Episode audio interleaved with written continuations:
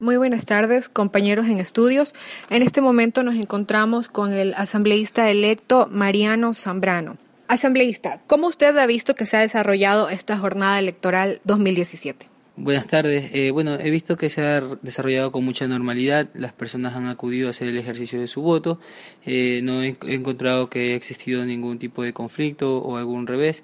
Realmente estamos contentos de que se esté llevando de la manera más correcta y con transparencia. En las jornadas anteriores eh, hubo ciertos desmanes en el tema electoral. ¿Cómo usted ha visto la seguridad en los recintos electorales?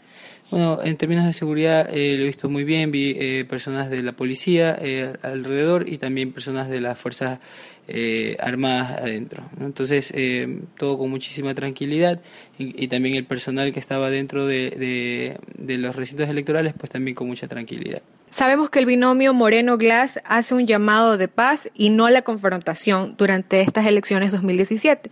Yo creo que nosotros tenemos que respetar el, ejercicio de, la democracia, nosotros tenemos que respetar la opinión de las personas y pues es, es el pueblo el que decide quiénes van a ser sus mandantes y tenemos que respetar esa decisión. Perfecto, asambleísta. Agradezco mucho su gentil atención. Esto es Voto a Voto 2017. Gracias.